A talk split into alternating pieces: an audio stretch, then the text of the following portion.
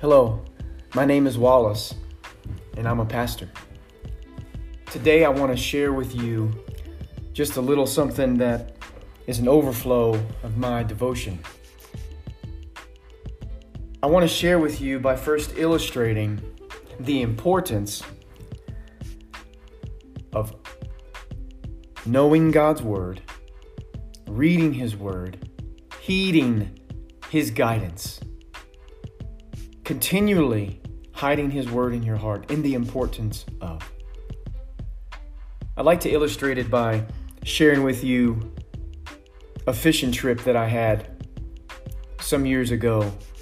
I was by myself and I took my 15 foot Alumaweld John boat, or some of you might refer to that as a flat boat. It had a 35 Evinrude horsepower motor pushing it through the South Louisiana marshland, brackish water fishing at its best.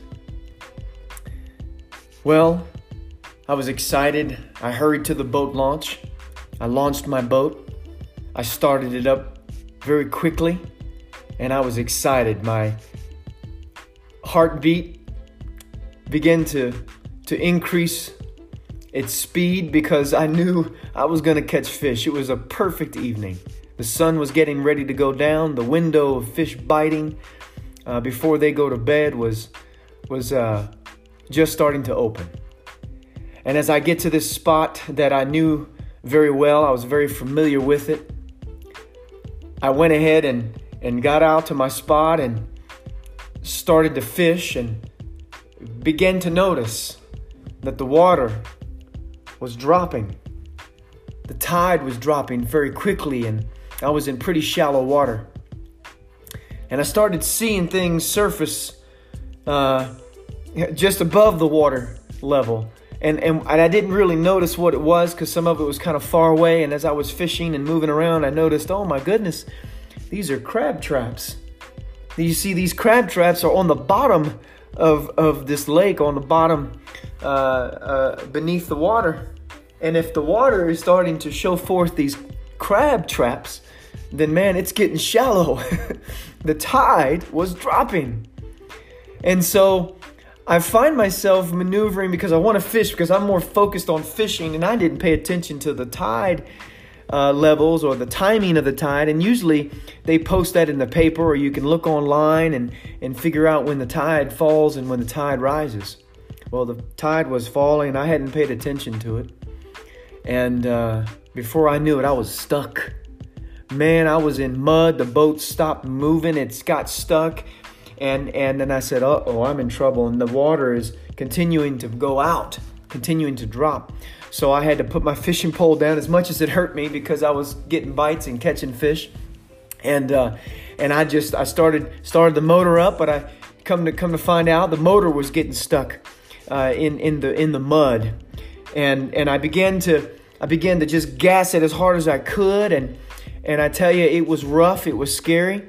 Uh, I started plowing through the mud and I was in shallow, shallow water. And the motor kept killing on me and it kept smoking and this was not a good situation. The sun's going down. The Louisiana mosquitoes are coming out. And my friend, if you know anything about Louisiana mosquitoes, they will they will swarm you and they will take you away. They will lift you up and take you off into Neverland. If you've ever seen The Wizard of Oz, it's like those flying monkeys, man, that fly in and they snatch up the scarecrow and they take him and they drop him and leave him for dead. That's Louisiana mosquitoes, my friend. It's rough. And so I'm getting nervous. I'm getting a little scared. And eventually I was able to plow my way through to deeper water and get back to the boat launch to get home. The point of that illustration is simple it's this my friend, you need to know the tide when it rises and when it falls. And there's guidance. there's daily guidance posted in the newspaper or posted uh, online so that you can see when the tide is going out and when the tide is coming in. And so you can time that. Well, I learned, I learned a big lesson that day. And, and, and, and I reflected back on that lesson and I realized, man, that's exactly what, what, it, what it's like to, to obey and heed and follow God's word.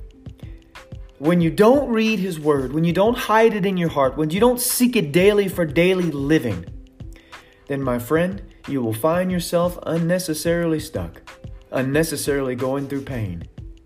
Because if you don't know His word, then you don't know what to do. You see, the word is very clear. First and foremost, in Genesis chapter 1 and verse 4, God created light. And it says, And God saw the light, that it was good. And God divided the light from the darkness. Now, this is the creation account, but it's interesting because light is very symbolic throughout the whole Bible.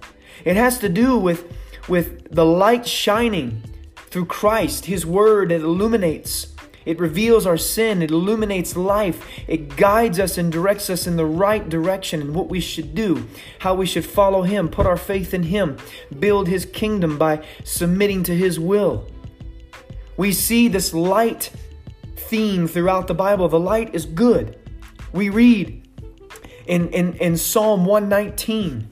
Psalm 119, we read in verse 105 Your word is a lamp to my feet and a light to my path.